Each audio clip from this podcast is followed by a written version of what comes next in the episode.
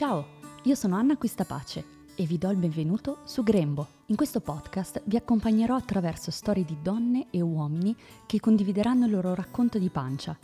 Lo farò mettendo da parte i preconcetti per raccontare una maternità e una genitorialità diverse, senza filtri, senza giudizi. Il Grembo è il luogo da cui tutti noi veniamo, il nostro porto sicuro, ma è anche la nostra finestra sul mondo.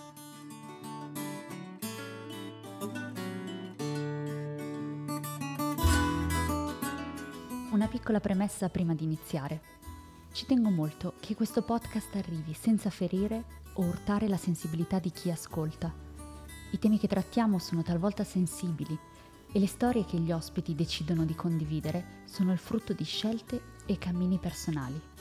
Vi invito quindi ad accogliere con gentilezza le storie di chi si racconta al microfono di Grembo, senza giudizio. Buon ascolto! Questo episodio è stato realizzato insieme a Mustela. Quando sarai mamma cambierai idea. Dici così adesso, ma poi ne riparliamo. Quante volte ci è capitato di ascoltare queste frasi ancora prima di diventare genitore? E quante volte invece ci siamo ritrovati a smentire queste affermazioni, magari proprio con la nostra esperienza? Quando Valentina, meglio conosciuta come la Rotten, è diventata mamma di Mia, ha scritto un nuovo capitolo della sua vita senza cadere nella narrazione edulcorata della maternità. Anche perché le zone d'ombra esistono e non dobbiamo per forza ometterle o raccontarle in modo diverso. Basta perseguire una narrazione onesta, autentica. Con Valentina abbiamo parlato di temi importanti come l'uso della tecnologia da parte dei più piccoli, l'identità digitale, il consenso, i nuovi e vecchi modelli educativi a confronto. Un'infanzia dalla quale non dover guarire, questa frase è diventata il titolo di questo episodio e sarebbe bello che questa promessa, che Valentina ha fatto a sua figlia, diventi un regalo per tutte le generazioni che verranno.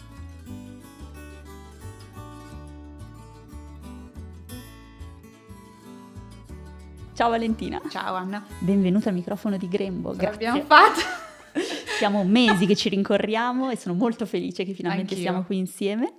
E quindi iniziamo come da tradizione. Lo so, sono preparata. Ti sei preparata? Sì, mi sono preparata. Lo so, perché sono tante domande perché chiedere di presentarti, dirmi quanti anni hai, dove vivi, di cosa ti occupi e da chi è composta la tua famiglia. Ok, Vai. allora io mi chiamo Valentina Schifilliti, ho 30, quasi 38 anni e um, vivo a Seregno, come te, sono sposata con Matteo e originariamente avevo solo due figli, Cersei e Dexter che sono i nostri gatti e poi è arrivata Mia che è la nostra bimba che ha tre anni. Eh, io lavoro sui social, diciamo quella brutta razza che ha questo nome brutto che insomma è un po' nel mio caso penso sia un filino riduttivo nel senso che dire influencer più content creator alcuni ultimamente visti i temi che tratto, eh, hanno azzardato un opinionista. Poi mi sono sentita un po' il Gianni Esperti della situazione, ho detto no, forse...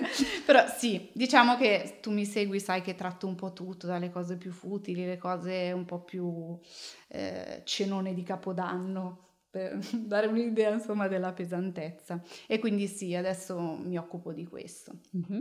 E oggi parleremo della tua storia di maternità. Sì. E, però per iniziare ti chiedo di raccontarmi il tuo incontro con Teo, che in realtà tu lo soprannomini sui social come UCT. Cioè un, un, certo, certo Teo, esatto. è una esatto. storia vecchissima, però ormai la persona era una hater. Mm che insomma ha definito mio marito, ah, c'è un certo Teo, come se fosse uno che passava per strada e non mio marito, quindi l'abbiamo abbreviato, è diventato UCT e per tutti UCT, così come mia è UCB, che è una certa baby, esatto. l'avevamo chiamata così online proprio perché non sapevamo il sesso, comunque fino a un certo punto non l'abbiamo detto e quindi è rimasta UCB. UCB. Sì. E come, mm, insomma, come vi siete incontrati con Teo e come è nato poi successivamente il vostro desiderio di diventare genitori? Allora, io e lui ci siamo conosciuti originariamente in quinta liceo, ma non nella stessa scuola, lui era a Milano, io sempre a Seregno, e, um, su MSN. Oh, si è aperto un cassetto parlando... proprio. proprio cioè, una roba da boomer, come che si Noi siamo millennial, millennial. Sì, cosa ah, che non esiste più neanche MSN. Non abbiamo mai capito in realtà chi ha aggiunto chi. Mm. Chi ha fatto il primo passo quindi? No, nel senso che non avevamo amicizie in comune. E semplicemente un giorno abbiamo aperto MSN e ci siamo ritrovati nei, con- nei contatti. Ok, quindi altro che Tinder, qua proprio. No, ma se random. tu mi chiedi chi ha aggiunto chi, come è andata, noi ancora oggi non sappiamo.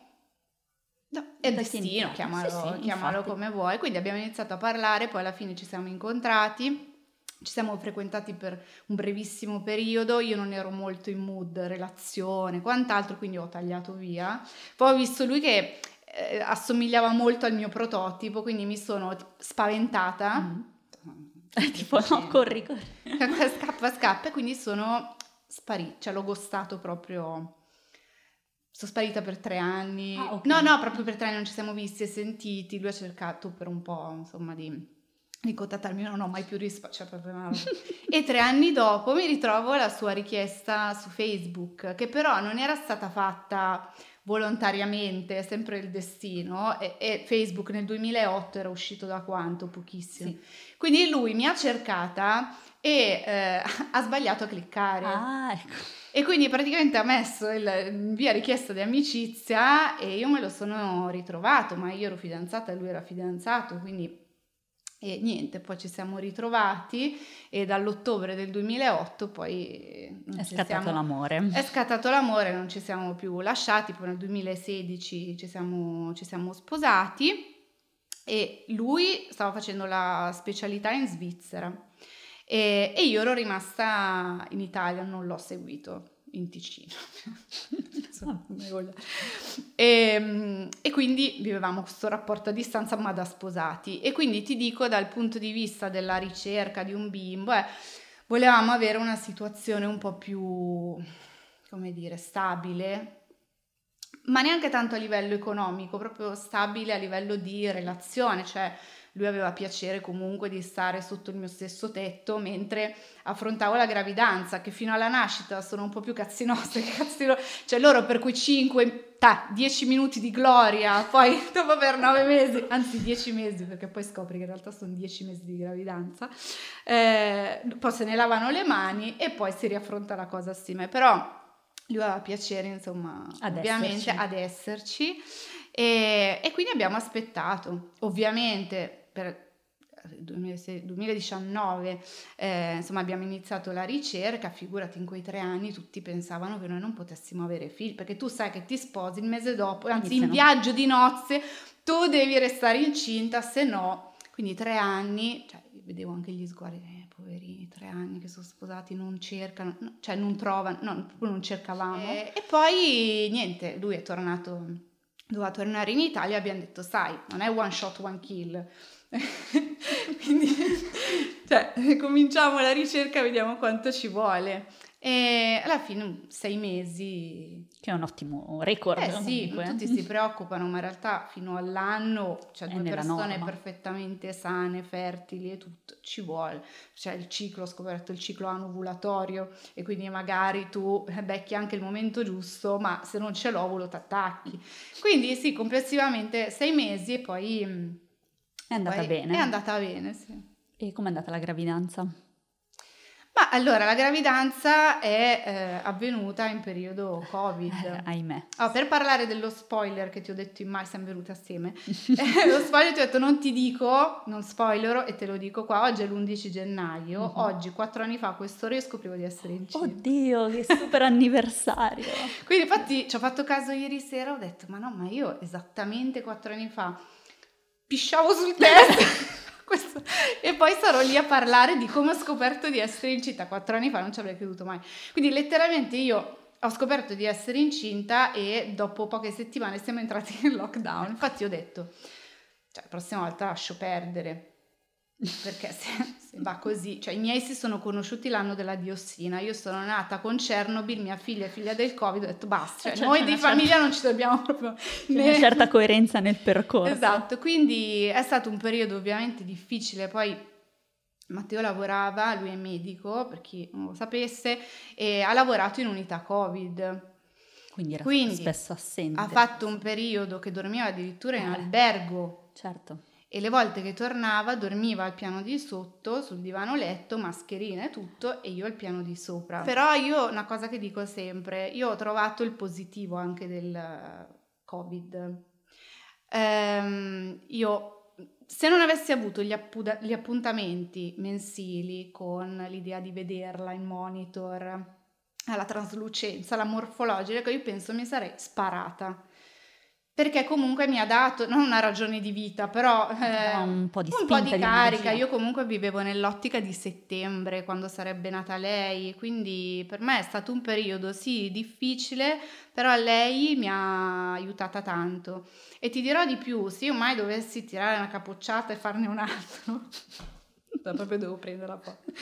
Eh, anche perché ti dicevo, di solito uno fa quello dopo, che già che non stiamo dormendo, continuiamo a non Esatto. dormire. Io dai sei mesi di lei, quando ho introdotto la pappa della sera, metto a letto nove e mezza, la rivedo alle otto e un quarto del Che mattino. Ho meraviglia. detto, "Ma me- ma che cazzo, ma io sto dormendo, ricominciare. ma dove fuori?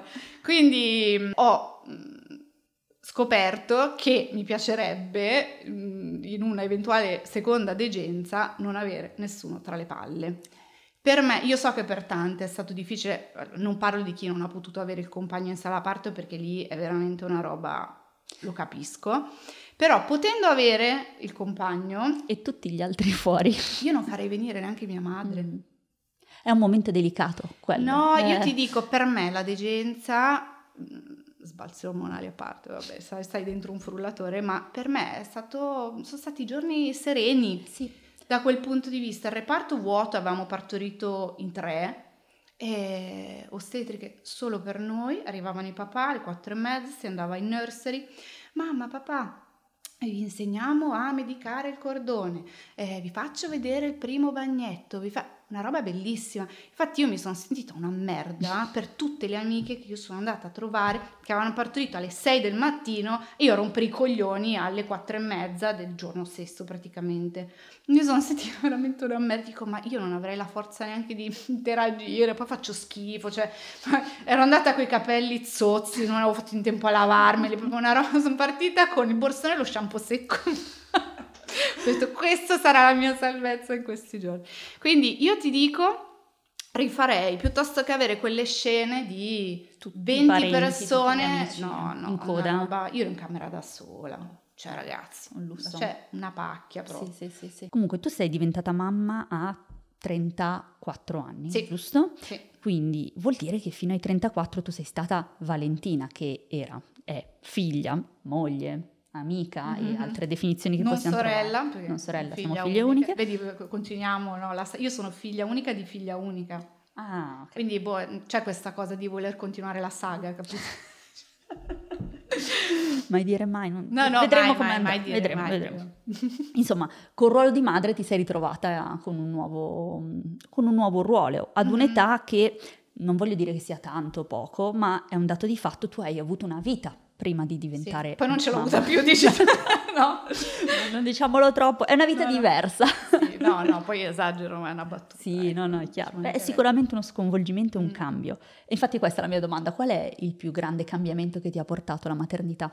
Guarda, io non, ehm, non sono una di quelle che ti dirà la- ho trovato la mia realizzazione, il senso della vita, ho riscoperto me stessa, la vera me, cioè con l'arrivo di mia figlia.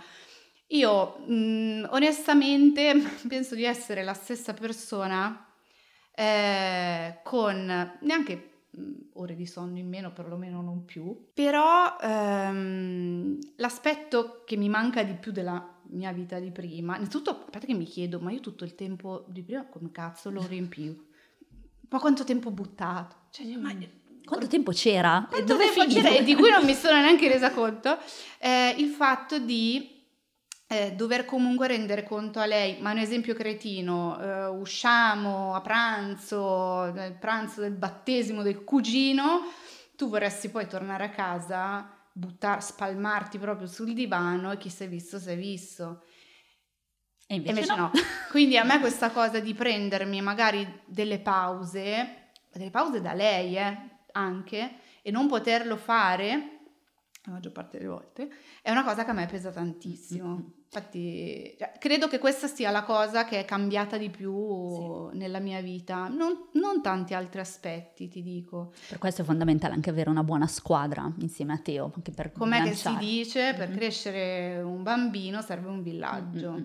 E c'è chi fortunatamente come me ha degli aiuti, nonni, adesso vabbè è iniziato l'asilo, quindi sciambola proprio sì, fino alle 4 del pomeriggio. Siete in libertà, no? Esatto, esatto. Io capisco, poverine, quelle che si ritrovano adesso. Dico, parlo al femminile, anche se dovrebbe essere sbagliato, ma siamo in Italia e quindi purtroppo la situazione è questa, parlare al femminile e sono rarissimi i casi in cui, diciamo, la situazione è invertita. Eh, però è veramente, veramente difficile. Ora Mia ha tre anni, quindi sì. è ancora piccolina, eh, eppure sono, sono, anni di grandi cambi, cioè i bimbi cambiano molto velocemente, imparano tantissime cose. Ma anche da, per dire, i, i miei la, la, l'hanno vista ieri, magari la rivedono tra tre giorni e parla meglio, dice nuove parole, eh, impugna meglio la matita, cioè cose proprio... Poi da quando è iniziato l'asilo, ancora di più. Esatto. Ancora sì. di più. Sono anni veramente mm. ricchi. Belli, però ti dico, dopo l'anno e mezzo due, mm. inizia la parte divertente. Ah, ok, facciamo questo spoiler per chi magari ha tra le braccia. No, io lo, ed... dico, io lo, dico, sempre, io non... Eh, anche sui social lo dico perché ci sono tante zone d'ombra, secondo me, eh, che vengono riempite dalla maggior parte delle mamme con una visione, una narrazione edulcorata. Invece se una zona è d'ombra, è una zona d'ombra. Poi, se ci vogliamo raccontare cazzate, ok. Io sono felicissima per chi veramente ha vissuto l'allattamento da Dio, i primi tempi da Dio, cioè tutto da Dio. Mi viene un po' il punto di domanda e dico quanto ti stai convincendo che non sia stata una merda per un certo periodo e quanto effettivamente è così. Quindi ti volevo fare una domanda proprio su eh, dall'arrivo di Mia, quindi di questi cambiamenti. Qual è la cosa che ti ha, la cosa più bella che lei ti ha insegnato? Cioè c'è una cosa che ti ha proprio sorpreso? Allora, secondo me riguarda tanto le prime volte. Quella è la cosa che mi ha stupito di più, nel senso che tu sei adulta e certe cose le, hai già vissute no, da piccola le anche rivissute, rivissute, quindi non sono più una novità. E, e riscoprire le piccole cose, come rendermi conto che magari c'è una margherita in mezzo al prato, l'ha vista solo lei, io se non avessi avuto lei non me ne sarei neanche resa conto, no?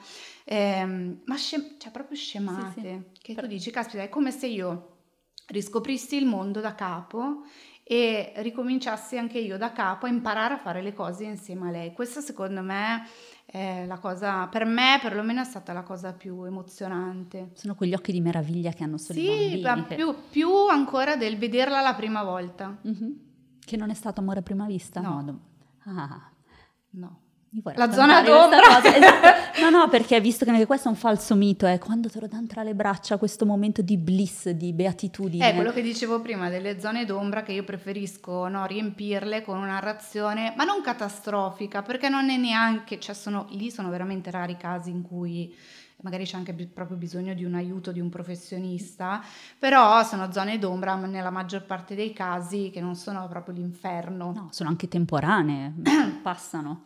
Esatto. E, e, quindi a me piace spiegare come stanno le cose senza eh, buttarti addosso una negatività e una disperazione, prima ancora che tu abbia vissuto le cose. Quindi ne voglio rincuorare quelle che ci stanno passando adesso, che passa, sono fasi, sono non è detto che la fase dopo sia necessariamente meglio della ma, precedente, ma ci sono fasi migliori di altre. Io non tornerei al primo anno neanche se mi pagassero, perché è veramente un anno in cui eh, dovete conoscervi, che è il motivo principale per cui io, è brutto da dire, non mi sono, sembra, sembra, che sto parlando di un cane, però non mi sono affezionata subito a lei, a parte che ero talmente stanca e disastrata che volevo dormire. Cioè io volevo dormire e riposarmi, non avevo neanche questa cosa di oddio lasciatemela qua che la voglio vedere, l'ho aspettata tanto, c'è il nido, se me la portate al nido io Faccio un sì, sì, sì, riprendo le forze. E, ehm, e quindi è stato un rapporto che è cresciuto piano piano, mi viene da dire come qualsiasi altra persona che conosci, cioè che incontri, non la conosci, devi scoprirla, il vostro rapporto deve maturare, deve crescere, deve trovare, dovete trovare dei punti in comune, eh, una sinergia, no? anche per quanto riguarda la questione allattamento, anche tu stai imparando tutto da zero, non sei, mai, sei stata figlia, non sei mai stata mamma e le cose ovviamente cambiano. E, e quindi io mi sono resa conto che nel primo periodo, se, questa è forte, eh, tieni, tieni, tieniti, però secondo me aiuta anche altre, eh, nel primo periodo se fossero venuti dall'ospedale, mi avessero detto la dobbiamo riportare là, non mi sarebbe mancata. È brutto, è triste forse, eh, però mi sentivo che era adesso qua, cioè mi devi, è come se mi staccassi un braccio, come se io rimanessi amputata per il resto della mia vita. Però all'inizio era proprio così, come puoi fare a meno di una persona con cui hai bevuto un caffè e poi più niente, no? Sì, sì, sì, e quindi è arrivata piano piano, non è stata questa, questa esplosione. Io ringrazierò sempre due mie amiche che mi avevano preparato questa cosa loro lo sanno, e um, mi hanno detto, Vale, guarda che se te la mettono addosso e non senti niente, va bene così. Non ti preoccupare. Non c'è il giusto o sbagliato, cioè questa non è una cosa sbagliata e l'altra non è quella più giusta. È così. Ognuno vive le relazioni infatti in modi diversi e, e con lei è stato così. È bello quello che racconti perché penso che sia un sentimento diffuso che capita a tantissime donne che, che appunto questo, questo, momento del, che poi è il pelle a pelle, quando devi passare magari due ore in ospedale, se hai la fortuna sì, di sì. farlo. Eh. dalle due alle quattro di notte io Urca. quindi figurati la voglia che avevo. Esatto, che se poi magari hai anche avuto un parto magari difficile. 22 ore sono stata io. Eh, allora a maggior ragione in quel momento lì non, non lo trovo così automatico, eh, non diamolo per scontato perlomeno. Però ecco, liberarci anche da questo senso di colpa del non ho sentito subito quell'amore incredibile, penso che faccia molto bene. E il problema è che c'è spesso il racconto estremo opposto. Mm-mm. Cioè, oddio, quando l'ho vista ho capito cos'è l'amore. Si può capire anche dopo. Beh, per quello tempo. che io ti dico, non è che mi sono scoperta un'altra persona, ho scoperto certi aspetti di me, ma nella maternità. Cioè, quella che era Valentina prima avrebbe avuto un'evoluzione anche a prescindere dalla mia figlia, perché negli anni uno si spera che si evolva, no? Sì, sì. E, ehm, quindi io non riesco a legare indissolubilmente a lei una nuova me. Mm-mm. E non è neanche vera la puttanata che ti dicono quando sei madre capisci, cosa capisci? Me lo dicevano quando si parla... Allora, sull'aspetto del sentimento, eh, di certe magari anche preoccupazioni no? che ti tengono sveglia la notte. Allora, sul lato emotivo sì, è vero che certe cose non le puoi capire, ma non perché tu sia meno di altri, semplicemente quell'aspetto non c'è. Io sono figlia unica, non capirò mai che cosa significhi avere un fratello, una sorella o un legame di sangue così forte poi spesso si odiano, quindi, vabbè. E, ehm, ma non è che mi sento mm, amputata di una parte della mia vita, semplicemente quella parte della mia vita non c'è, posso magari avvicinarmi tanto con i rapporti di amicizia, perché io fratelli e le sorelle me, sono, me li sono scelti nel corso della vita, però mh, mm, non scopri niente a livello pratico, a me lo dicevano, eh ma dici adesso che sei contro i device, mm perché non hai figli. Un giorno scoprirai da mamma che sono la salvezza, che sono il modo per poter tirare il fiato di qui sopra, eh, oppure la questione del um, bed sharing al posto del co-sleeping eh, ricordiamo agli ascoltatori che spesso Vai. si fa confusione su questa cosa, esatto. il bed sharing è la condivisione dello stesso letto, quindi il bambino no, dorme nel lettone e invece il, il co-sleeping è con un dispositivo aggiuntivo, quindi può essere la next to me oppure il lettino a parte, che è ricordiamolo, la scelta più sicura. Esatto. Poi mh, tante mamme ti dicono proprio questa frase, per sopravvivenza, per poter dormire la notte, So che è sbagliato, ma me lo sono tenuto nel letto, attaccato alla tetta, così nel frattempo mangiavo e dormivo. Ok. E a me dicevano, vedrai, vedrai. Io, un po' perché sto testa di cazzo. Perché io, io ti giuro, se mi fisso su una cosa e a maggior ragione tu mi dici che non riuscirò, Piuttosto- io ci riesco, piuttosto guarda, muoio di sonno, Ti la mia figlia nel lettore, no, proprio Sì, sì, non sì. so, diventa una sfida personale e un po' anche voler dire agli altri, eh, ma avevi detto che, e invece, quindi io non volevo mia figlia nel letto, anche se quando sono diventata madre non ho capito altro, mia figlia non ha dormito nel letto.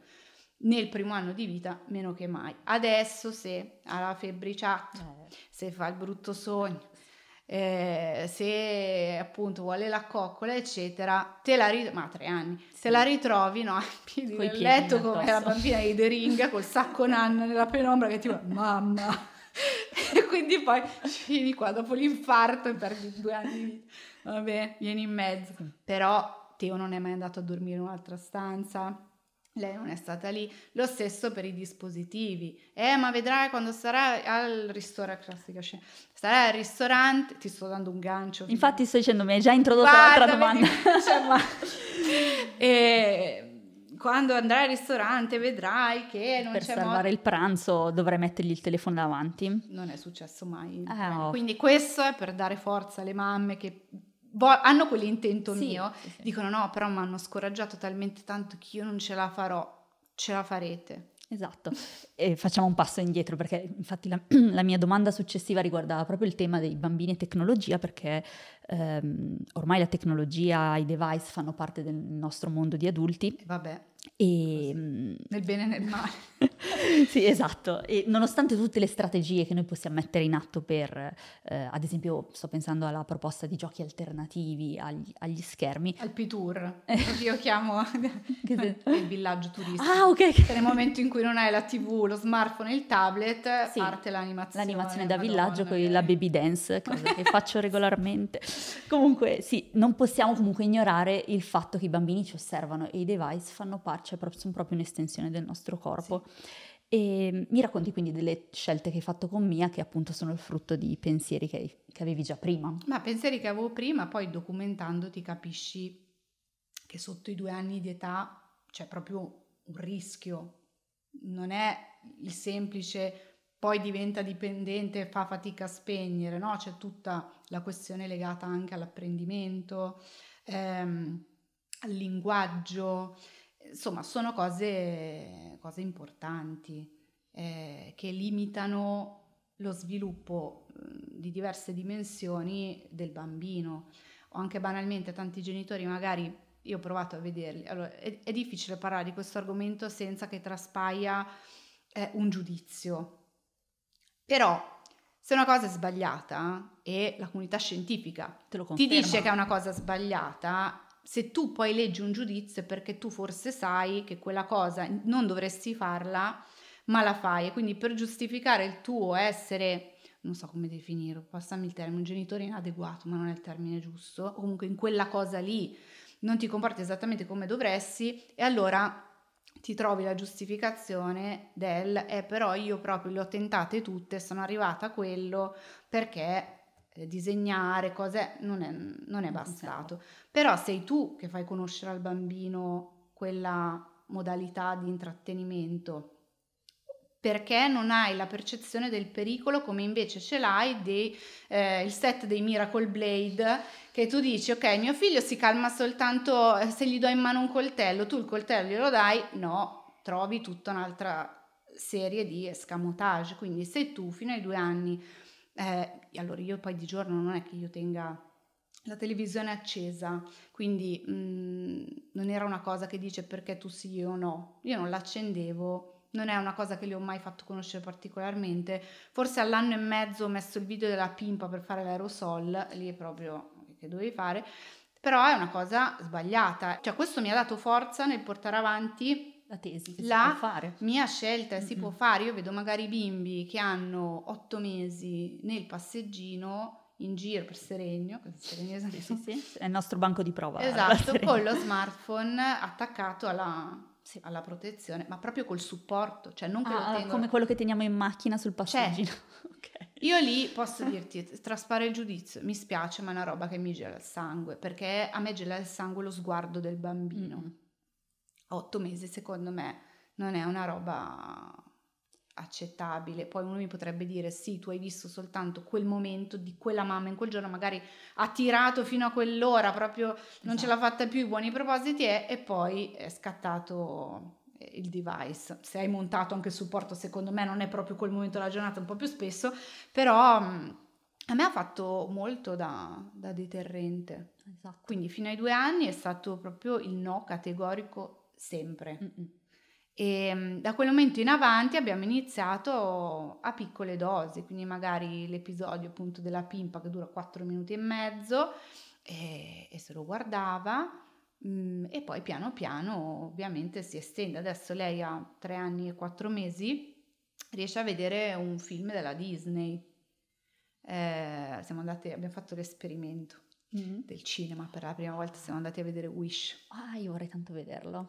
Eh sì, si lascia guardare, non è diciamo il film preferito della Disney, però stato, era una delle famose prime volte. Esatto. Quindi siamo andati, lei è stata lì come, come, dice lei, mi sono comportata in modo adeguato Amore.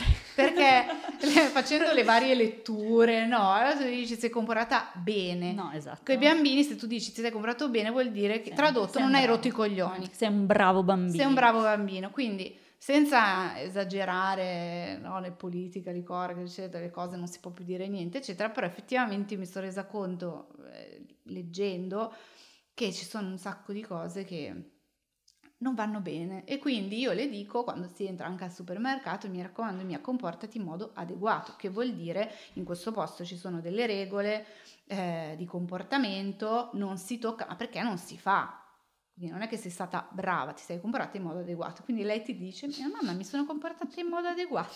Poi quando te lo dicono sono alti così, no, ma non riesci a stare è, tal- è, proprio di- è, proprio la fase più divertente. E, e, poi, per, sempre leggendo, ho adottato questa strategia della sveglietta. Mm-hmm. Ovvero, Praticamente raccontami. c'è questo timer, sembra una roba da mammina montessoriana, però effettivamente mh, questa sveglietta carina, che tra l'altro eh, tu, come dire, giri il timer, compare l'arcobaleno dietro la nuvoletta, cioè allo zero c'è la nuvoletta, tu giri, compare l'arcobaleno e man mano che il tempo scorre l'arcobaleno si nasconde di nuovo dietro la nuvoletta, quindi anche a livello visivo lei vede quanto esatto. manca perché giustamente non ha la concezione del tempo a quest'età. Eh, escamotage per cui suona l'allarme, lei prende il telecomando, spegne in autonomia. Perché? Perché se uno viene da me, mentre sto guardando, sto finendo di vedere The Crown, l'ultima stagione, se Matteo arriva, prende il telecomando e mi dice adesso basta TV e me lo spegno, lo manda a fa culo. Cioè, che cazzo vuoi? Sto vedendo una roba che mi piace tantissimo, per lei sarà la stessa cosa e quindi abbiamo voluto che lei fosse parte attiva nel termine di quell'attività che ovviamente le piace tantissimo. Il fatto di non subirla fa la differenza. Lei non ha mai sbroccato allo spegnimento della TV. Lei suona la sveglietta, prende, spegne, spegne da, sola. Si, si responsabilizza. E arriva, e arriva, a lavare le mani perché di solito lei ha il tempo prima del pranzo, sì. se è a casa, e prima della cena. Certo. Quindi al momento mentre io sto cucinando, se va bene, perché talmente no, nei due anni sono state attività alternative di intrattenimento, yeah che magari vede me che sto cucinando, prende la torre, viene lì, io dico ma cazzo ma guarda la tv che almeno per un attimo la, la, torre è una sorta di sgabello con la sì, protezione. Sì, è uno sgabello pro, mh, alto che arriva mm-hmm. al banco della, della cucina, spesso sì. facciamo torte assieme, i biscotti, facciamo il pesto, i sughi eh? e quindi lei talmente non è dipendente dallo schermo che lei è un'attività che può interrompere senza sbroccare. Esatto. Sì, e, e, quindi secondo me mh, più che essere di manica larga subito, cioè è meglio no? un passetto alla volta, anche perché abbiamo capito che uno dei temi più grossi degli schermi è la dipendenza che creano e il mettere uno stop, anche perché pensiamo solo a YouTube, partono i video mai, uno no. dopo l'altro, è fatto apposta. Infatti YouTube e... noi, eh, guarda, lo abbiamo usato e adesso ne, neanche più per i video di Carolina Benvenga. Eh, Una, una salvezza tra Carolina vuole, e Lucilla. Non lo vuole, non, adesso non... Ehm, ogni tanto le canticchia, ma non mi chiede di vederle perché effettivamente YouTube ha questo problema esatto. che è potenzialmente infinito. infinito Invece il cartone ha un inizio e una fine che finisce perché finisce il cartone o che finisce perché suona la sveglia, tu sai che quell'attività termina. Mm-hmm. Quindi il mio consiglio è quello di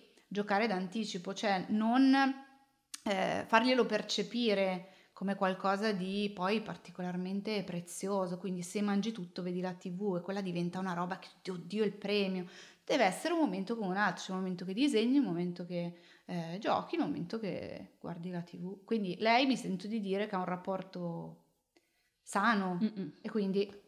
Brave, diciamo. Cioè io su certe cose sbaglio in altre, però su questa roba qua talmente mi sono impegnata che sono proprio soddisfatta. E anche questa si può fare. Si può fare. Sì.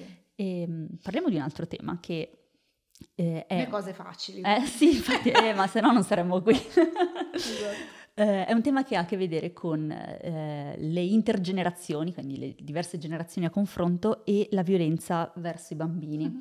Perché... Altra eh, tematica che fino a poco eh, tempo fa io ignoravo bellamente. Esatto, comunque spalancano questi temi quando... Come no? Siamo noi a diventare genitori, quindi ci rendiamo conto che magari gli scappellotti che ci è capitato di ricevere quando eravamo solo, bambini. Solo. Sì, una scappellotto, esatto. Chiamiamolo così. Esatto. E per questo ho parlato proprio di violenza, perché eh, questa cosa dello scappellotto non, non, ha mai fatto male, siamo cresciuti lo stesso, insomma. Siamo capito. tutti in psicoterapia, quindi non vorrei dire. Penso che noi degli anni Ottanta siamo quelli che sono andati più in terapia di tutti. E ci hanno pure tolto il bonus. Esatto, quindi. e quindi partiamo dalla base. Perché è importante parlare di violenza e non di sculacciate? Questa è la prima cosa che ti chiedo. Mm-hmm. E poi eh, come fare quel salto generazionale, per cui eh, passiamo da una generazione che ne ha ricevute di sculacciate mm-hmm. a una che è più cosciente delle conseguenze e deve quindi fare un grossissimo lavoro mentale per trattenersi. Allora, secondo me ehm, l'errore che fanno tanti genitori è quello di considerare violenza soltanto quello che a livello fisico ti lascia un segno. Quindi finché non ti lascio lividi non è abuso, no? Mm-mm. È un, un metodo educativo, correttivo, eh, disciplina, così. Però se faccio la stessa cosa a una donna, quella è violenza. Però sul bambino non si sa perché c'è questa, boh, non lo so, terra di nessuno.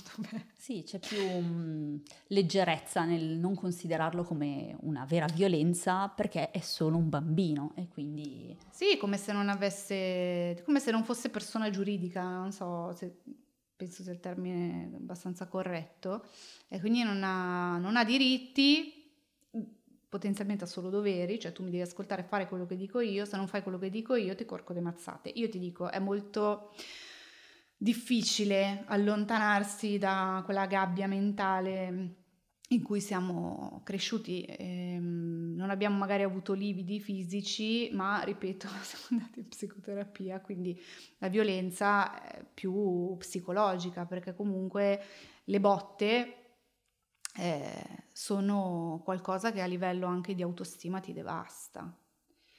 E io questa cosa per mia figlia non la voglio. Mi sono resa conto che ovviamente è difficile uscire da quello schema mentale lì, eh, perché tu quel metodo educativo è l'unico che conosci, quello della paura, del, no? del terrore, in cui eh, ti dico che è no, perché è no, e lo dico io, non ti spiego perché.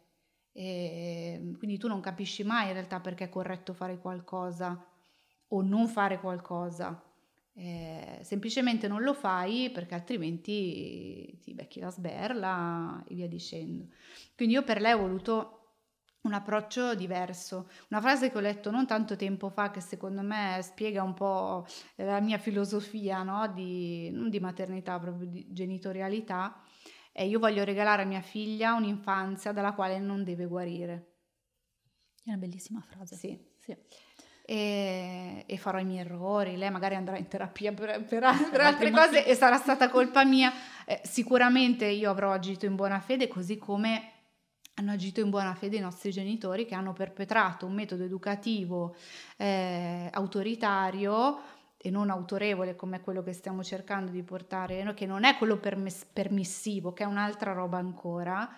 Eh, I nostri genitori hanno perpetrato il metodo con cui sono stati cresciuti loro. E secondo me, la nostra generazione è quella che può essere la chiave di volta nello svoltare completamente la visione eh, dell'educazione dei bambini. Vedo che leggiamo tantissimo, noi ci interessiamo proprio perché certi aspetti ci hanno fatto soffrire talmente tanto che io mi rendo conto che ci sono delle cose che istintivamente ricalco sulla base del modello educativo che ho ricevuto io e anche il prurito alle mani, io non mento, lo sento.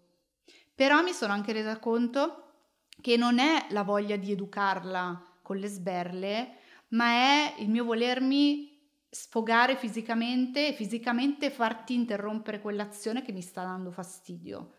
E quindi no, io non lo vivo come una correzione, lo vivo come un mi sfogo, ma se io sono incazzata con qualcuno e la legge mi impedisce peraltro di mettergli le mani addosso, quindi perché per i bambini questa cosa non dovrebbe valere? Ed è una fatica immane, nel senso che è un metodo educativo che non, eh, dire, non è efficace subito, come la sberla che blocca il comportamento certo. e fine eh, ci vuole tempo, è una cosa che devi costruire. E soprattutto, come dicevo all'inizio, è molto molto difficile uscire da, da questi schemi che da fatto parte schemi, di noi eh sì, per una vita. sono proprio radicati. Quindi tu come prima cosa agiresti in quel modo, ti devi fermare e dire, poi pian piano ti eserciti, ci sono alcune cose per cui effettivamente non, non blocco la prima reazione e mi impegno per arrivare alla, a quella giusta, eh, ma metto già in atto quella giusta perché comunque per tre anni ho cercato di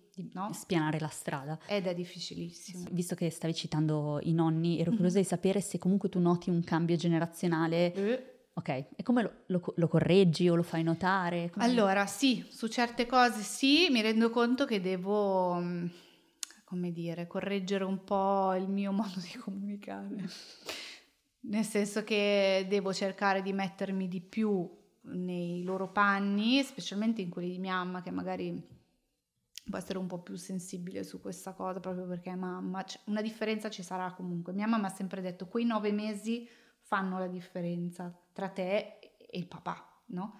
E, ehm, la, magari certe, certe, correzioni le vive in, tema, cioè, in tono accusatorio in realtà questo non è, è un io so che tu hai agito per il meglio, nel frattempo si sono scoperte nuove cose, questa cosa sarebbe meglio non farla perché ha questo tipo di conseguenza. E magari mh, passi anche per esagerato, dici eh, vabbè ma se è sempre fatto così, come le botte, se è sempre fatto così nessuno è mai morto, sono cresciuto su educato e poi magari sono quelli che eh, flamano nei commenti di Instagram e, di Facebook, e non, eh, sì, tipo più Facebook, ma lì sì. sono già più grandi, però e non sono in grado di, di, di, di, autoregolarsi a livello emotivo è un disastro, è un disastro perché anche quando noi eh, piangevamo eh, era un smetti di piangere, quindi non valido la tua emozione, eh, buttala giù e infatti noi scleriamo, sbrocchiamo e non, non, non reagiamo in modo sano alle, alle situazioni.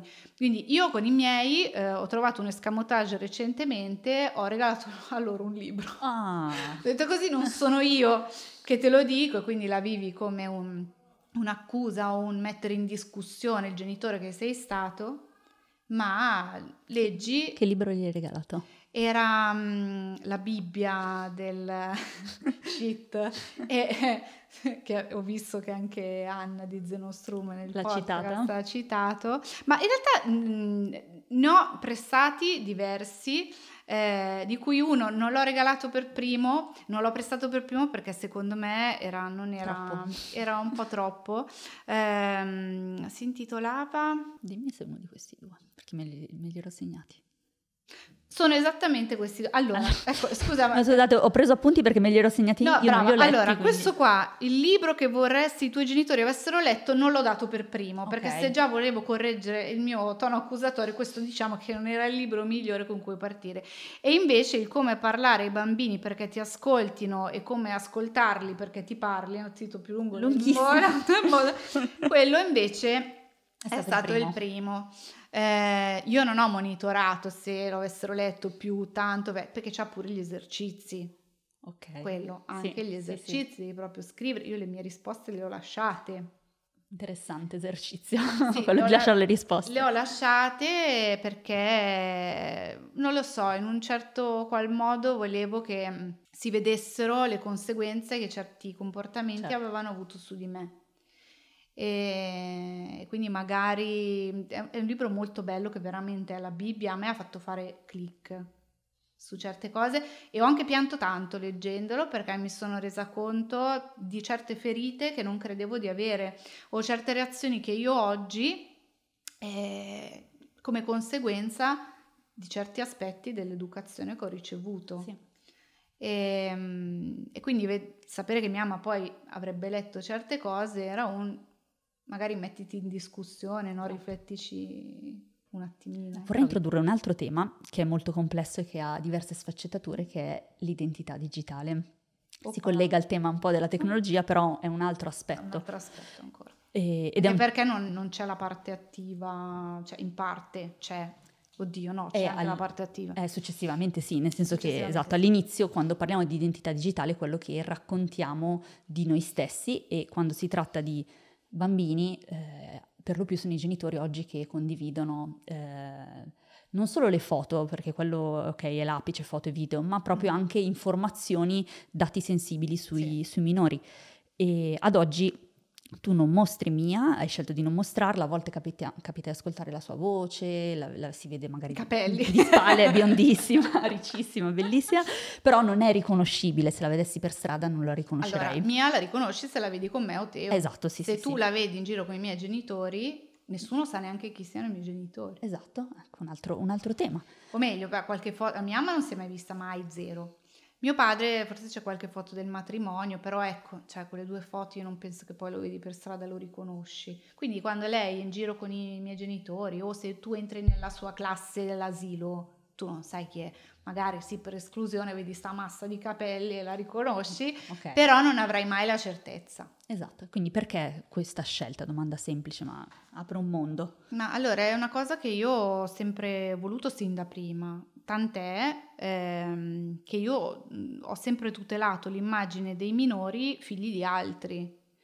E, ma io poi, vabbè, a livello esager- esagerazione, se io magari facevo vedere eh, qualche pubblicità o anche adesso le confezioni dei prodotti per bambini, io oscuro l'immagine del bambino sulla confezione. Ok, sì. No, proprio eh, Beh, non è che... come tuo, è un Ma sì, ma perché tema. allora se ci tieni, ci tieni, non è che la figlia, mi, figlia mia la tutelo e gli altri sti cazzi, cioè tutelo tutti i minori, coerente. no? E quindi non ho mai mostrato i figli di nessuno. Perché trovo, innanzitutto perché dovrei avere l'autorizzazione per poterlo fare. Sì. Ricordiamoci che non basta l'autorizzazione di un solo genitore, esatto. ma devono essere entrambi.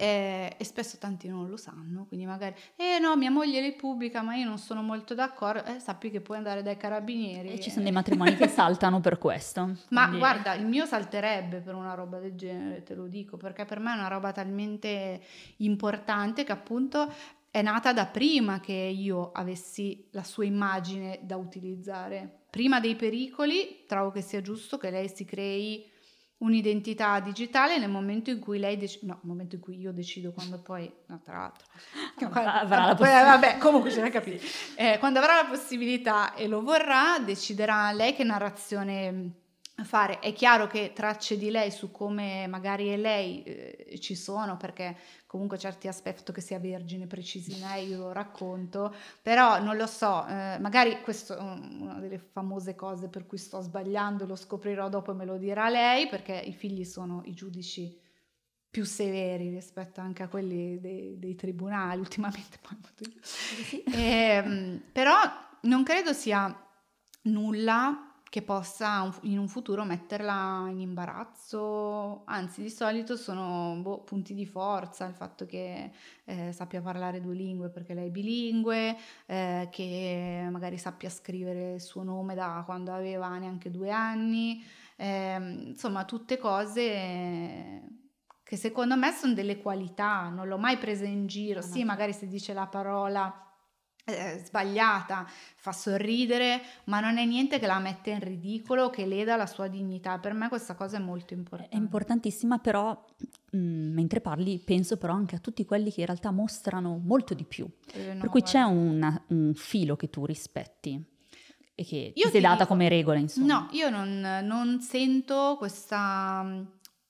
Io non, la, non, ho bisogno di controllarla perché so qual è il, conf, cioè il confine che io sento, non devo dire ok, arrivo a farla vedere che fa questo e se fa quest'altro no.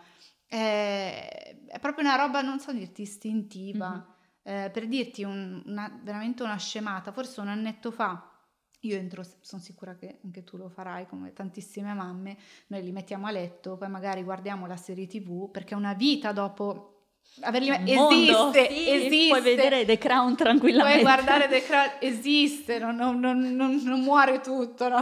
la vita di coppia anche, è chiaro è un lavoro anche quello, eh. sì, sì. e lavorare sul rapporto con la new entry e poi mantenere il rapporto, ritrovare l'equilibrio col partner, con, sì. col partner è un'esperienza mistica anche quella, però io prima di andare a letto poi entro, la vedo, tutto ok, sì, chiudo, la vedo che dorme, no?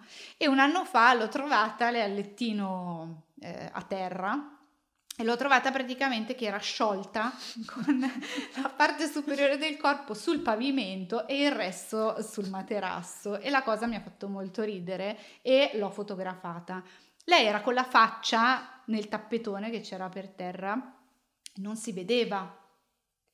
Avrei potuto, certo, non si vede, per me quello era un momento in cui lei era, come dire, de- vulnerabile. Vulnera- mia debole, grazie. Eh, vulnerabile. Ed è un'immagine che non ha nulla di sbagliato, nel senso non è di nudo, non è... No? E io ho detto no, questo è un ricordo mio di famiglia che resterà mio. tra di noi. Sarebbe divertente, io avrei potuto, no? Uh, sai, sai che hype Aspetta. avresti fatto. No, perché io avevo in mente, no, fai il post eh, e scrivi lunedì. esatto, diventa subito un meme. E pensa quanto gira una foto del genere. Come? E quindi poi tu un giorno sai che eri quella del... No, per me è una roba... proprio mi crea un disagio fisico. E io ho capito che ero ancora più convinta di questa decisione, eravamo, perché lo siamo entrambi, Condiviso. anche lui, guarda, non è che si è accodato alla, alla, mia idea così portata avanti con convinzione. Ma io, ecco, in ospedale, quando è nata, non ho sentito questa roba viscerale subito, eh, però quando l'ho guardata mi ricordo proprio che ho guardato lui e ho detto, ma io ancora di più sono convinta di questa cosa, perché noi ci riempiamo la bocca di frasi tipo, ah, i miei figli sono la cosa più preziosa, e poi magari nel primo anno di vita hai pubblicato 300 foto con la sua faccia, non è la cosa più preziosa no. allora adesso faccio una cosa smielosa, però vedi che all'inizio dicevi non è stato tipo l'amore a prima vista, però questo sen- sentimento che tu hai avuto di, di protezione, protezione non è amore? Sì. Esatto. Però anche la mamma gatta non, non, è capace di sentire l'amore, però istintivamente protegge la cucciolata, no? E quindi mi sono sentita un po' così, ho detto Madonna, ma come fa? Cioè ancora di più e adesso sono ancora più convinta di questo aspetto. Quindi questo riguarda l'identità gi- digitale. Secondo poi tutti i pericoli che ci sono in rete, esatto. che come la TV non vengono percepiti come ehm, pericoli reali, cioè non ti do la mano in mezzo al mercato, rischio di perderti fisicamente. Per me sul web vale esattamente la stessa cosa. Io il pensiero che pubblico la tua immagine Oltretutto ricordiamo che tipo l'80% delle foto ehm, sui siti pedopornografici arrivano dai social e le foto sono caricate nativamente dai genitori, non genitori influencer che comunque sono una percentuale minore, genitori di tutti noi. E io capisco che sia motivo di orgoglio, ti piaceva vedere bambino perché è un bel bambino, lo so. Però, ripeto, se è la cosa più preziosa per te, questa cosa non la fai. Io il pensiero, non lo, vedrò, non lo vedrei mai, ma il pensiero che potenzialmente su quella foto un malintenzionato possa masturbarsi o fare... Io ho i conati solo se ci penso, non importa che io non lo veda.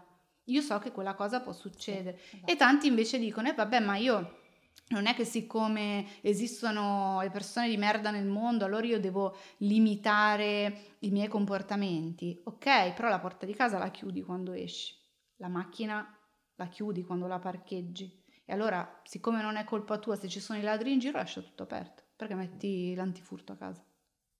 E lo metti per le macchine, per la casa, esatto, non metti per, per i figli. Sì, sì. E anche qua percepite giudizio. no, no, cioè, un tema, qua stiamo parlando poi di sicurezza. Cioè, ma è pericoloso. Oltre che di identità digitale. E poi, come dicevi tu, il fatto dei dati sensibili. Chiaro, di mia figlia si sa il nome e il cognome e che è di Seregno, ehm, però non sai la scuola. Io mi sono sempre guardata bene anche so, solo farle magari... La il, strada. La, mm-hmm. la strada, Certo. io ho tutti i riferimenti, magari...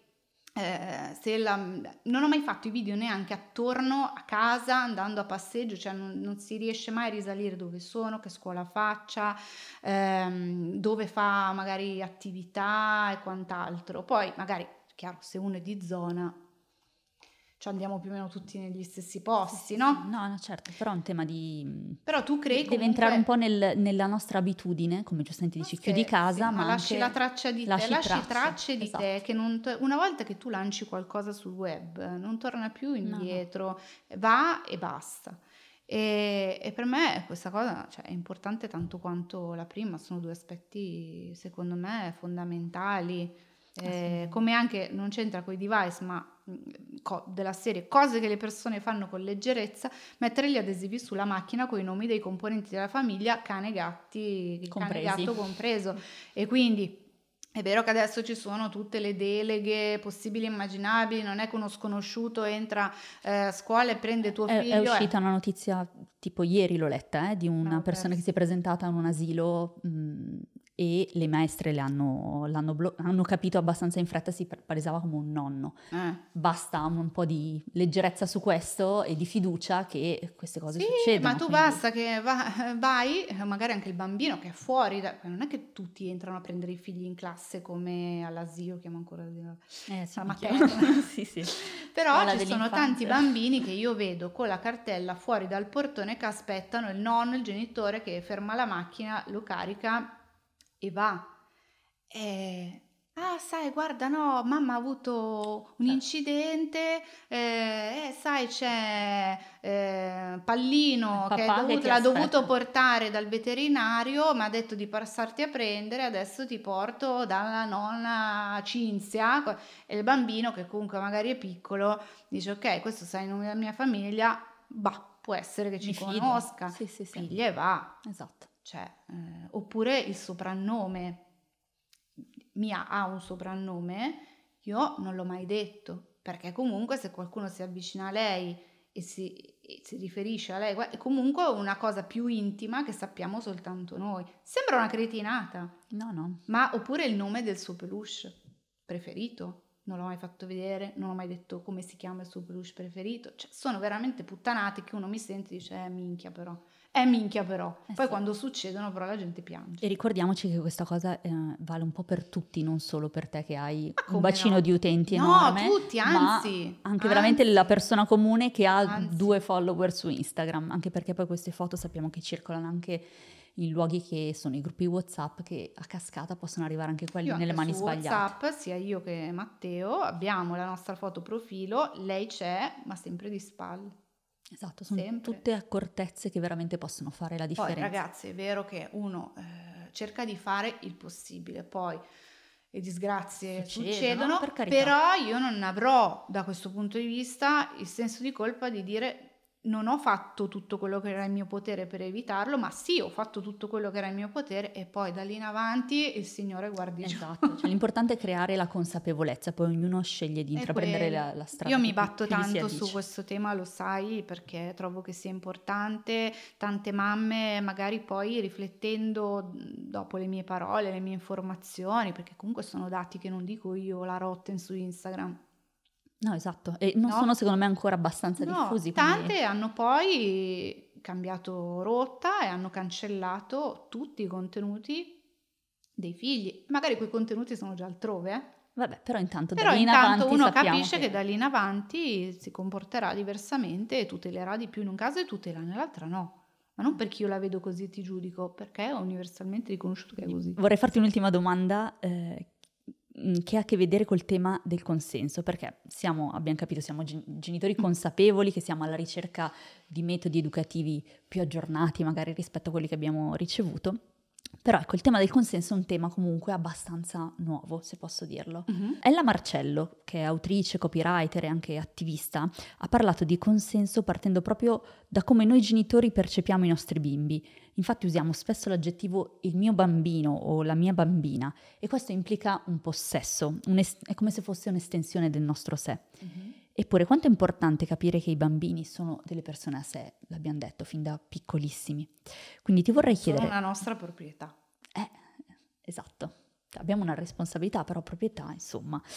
E quando penso ci sia capito, a me è capitato più volte dire dai un bacio alla nonna oppure dai abbraccia lo zio, perché con queste eh, parole stiamo introducendo il tema del consenso? Allora, facendo il passo indietro sul mio bambino, allora sono parzialmente d'accordo, nel senso che comunque noi lo diciamo di tantissime cose, anche la mia maestra è la mia maestra, sì. non è che dico l'ho comprata ed è soltanto mia, eh, quindi su questo io sarei un pochino più elastica. Forse è più un tema esatto di contesto nei, Sì, nel senso che utilizzato. perlomeno io quando dico mia figlia non intendo che eh, è una mia proprietà. Sì, sì, è sì, chiaro, non, non, è figlia di altri, esatto, obiettivamente è mia figlia, chiaro, come no, Matteo mio marito. È... A volte no, va contestualizzato questo certo, mio, ovviamente. Certo. E ehm, ecco, questo aspetto qua del dai un bacio a zia, dai un abbraccio, se non si arrabbia, se no non ti dà il regalo, se no è è uno dei famosi aspetti di cui parlavamo prima, di si è sempre fatto così, eh, però poi magari noi da adulti ci ritroviamo a non riuscire a dare un limite alle altre persone. Ma banalmente eh, un'amica mi chiede di uscire un giorno che io non avrei tanta voglia, però non voglio che si dispiaccia e quindi faccio una cosa contro voglia per far contenta lei e ho imparato a dire di no quando non ho voglia, no? Però è una cosa che devi acquisire poi se non l'acquisisci da piccolo. E questa è una cosa per cui mi, mi batto tanto, anche con mia nonna che ha 90 anni e tu dici vabbè lascia correre, però eh, va bene, per lei è tardi imparare, ma mia figlia mh, mm, impara quella modalità lì. E mia nonna dice, ah, ma tipo non piangere che sei brutta, cioè quelle robe... Un classicone. Madonna, ma allora se non mi dai un bacio allora non ti vengo più a trovare robe che eh, non correggo mia nonna, io aggiorno mia figlia, le dico guarda, sai la nonna dice così, ma non è che non, non, è, vero, non è che non verrà più, non è che non andremo più a trovare, non è vero che non ti darà più regalo, quindi agisco su di lei, però è un tema importantissimo perché appunto tu poi da adulto non sai dire di no. E le tue esigenze, le tue emozioni eh, le metterai sempre in secondo piano rispetto eh, all'altro, dai un bacio alla nonna perché sennò la nonna si dispiace e quindi che a te magari non vada di dare un gesto d'affetto in quel momento, quello sti cazzi. Cioè non mi interessa come stai tu bambino, tu non lo vuoi dare, fa niente, tu lo dai lo stesso, perché sennò qualcuno è triste, non mi importa se sei triste tu, perché non lo vuoi fare. E questa per me è una cosa gravissima, quindi il consenso è tutto, come vediamo poi magari anche da eh, fatti di cronaca più o meno recenti, è tutto lì. È tutto lì. Sono estremamente connessi. Si arriva poi a casi di cronaca veramente gravi, però esatto, sono piccoli passi, piccoli semini che possiamo già piantare no? in, eh, certo. in, questo momento della loro e vita. E si spera che esca una pianta. Esatto, bella solida. Ma certo. una quercia gigante. Sì. Va bene, Valentina, io ti ringrazio. Beh, ho lo stomaco si è sentito che... Hai fame, abbiamo fame, è quasi ora di pranzo, adesso andiamo a mangiare. Però insomma sono felice e onorata di averti finalmente avuto il mio microfono. Molto, molto anche io, è stata proprio... È la prima intervista podcast che fai? Sì. Ah, allora sono sì, doppiamente onorata. Perché ho provato a farle radiofoniche però magari più a distanza in realtà, quindi telefoniche. Qui ho la fortuna di averti. No, beh, la... poi adesso siamo anche in video, quindi, esatto, quindi ribadisco vedete. che per fortuna ieri sono andata a fare la piega, Tutte non due. lo stavo per fare perché ho detto ma tanto è un podcast, e invece, invece no. ieri poi ho saputo a piega fatta, ma guarda che c'è anche la parte video. invece ce l'abbiamo fatta, proprio contenta. sapevatelo, Grazie. andate a sbirciare la piega in video, grazie Valentina. Grazie a te. A presto. Grembo, racconti di pancia è un podcast originale Lutz di Anna Acquistapace. Le musiche sono di Pablo Sepulveda Godoy. Il montaggio è di Francesco Carella.